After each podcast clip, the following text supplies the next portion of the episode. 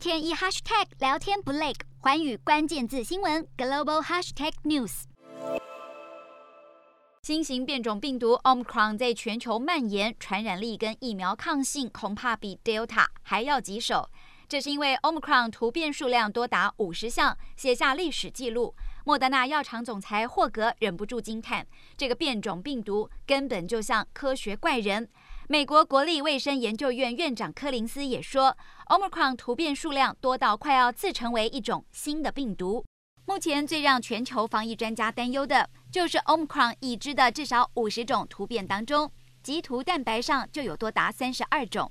棘突蛋白就像病毒用来敲开人体细胞的钥匙，而目前市面上的新冠疫苗就是透过训练免疫系统对抗新冠病毒棘突蛋白来发挥作用。所以，Omicron 棘突蛋白出现大量突变，很可能会让疫苗效果大打折扣。全球五大药厂目前都针对 Omicron 展开测试。检测自家疫苗对抗新型变异株的效力，评估是否需要针对现有疫苗配方进行调整。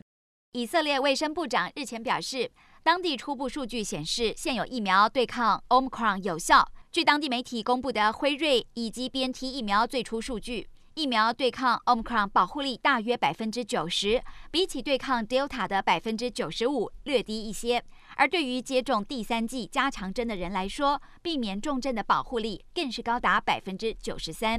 尽管初步数据相当乐观，但美国辉瑞、德国 BNT 两大药厂还是采取谨慎态度，表示要进行两到三周的研究，才能全面评估疫苗需不需要进行调整。其实辉瑞跟 BNT 早有准备，已经着手研发疫苗新配方，以防万一。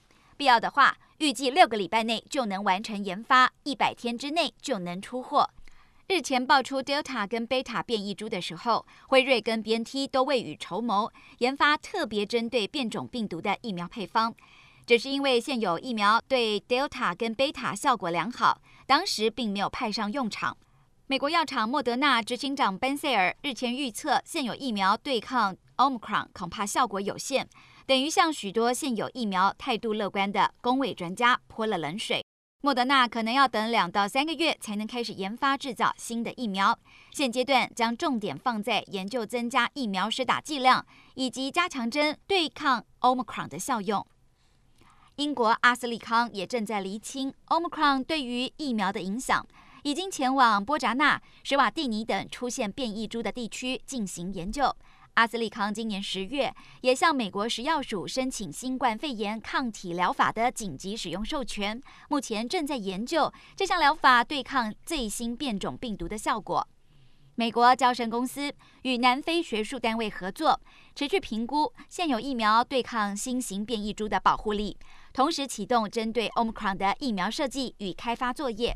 但有专家指出，交生的新冠疫苗属于腺病毒载体疫苗，相较于 mRNA 需要更多时间才能改变疫苗制成。世卫组织礼拜一提出警告，Omicron 恐怕带来病例激增风险，甚至引发严重后果。各大药厂多见齐发，希望避免这个魔王级变种病毒对全球带来的威胁。日韩焦点全面掌握。东亚局势全球关注，我是主播刘以晴。全新节目《寰宇看东亚》，锁定每周四晚间九点，寰宇新闻 MOD 五零一中加八五开破二二二，以及晚间十点，寰宇新闻 YouTube 频道播出。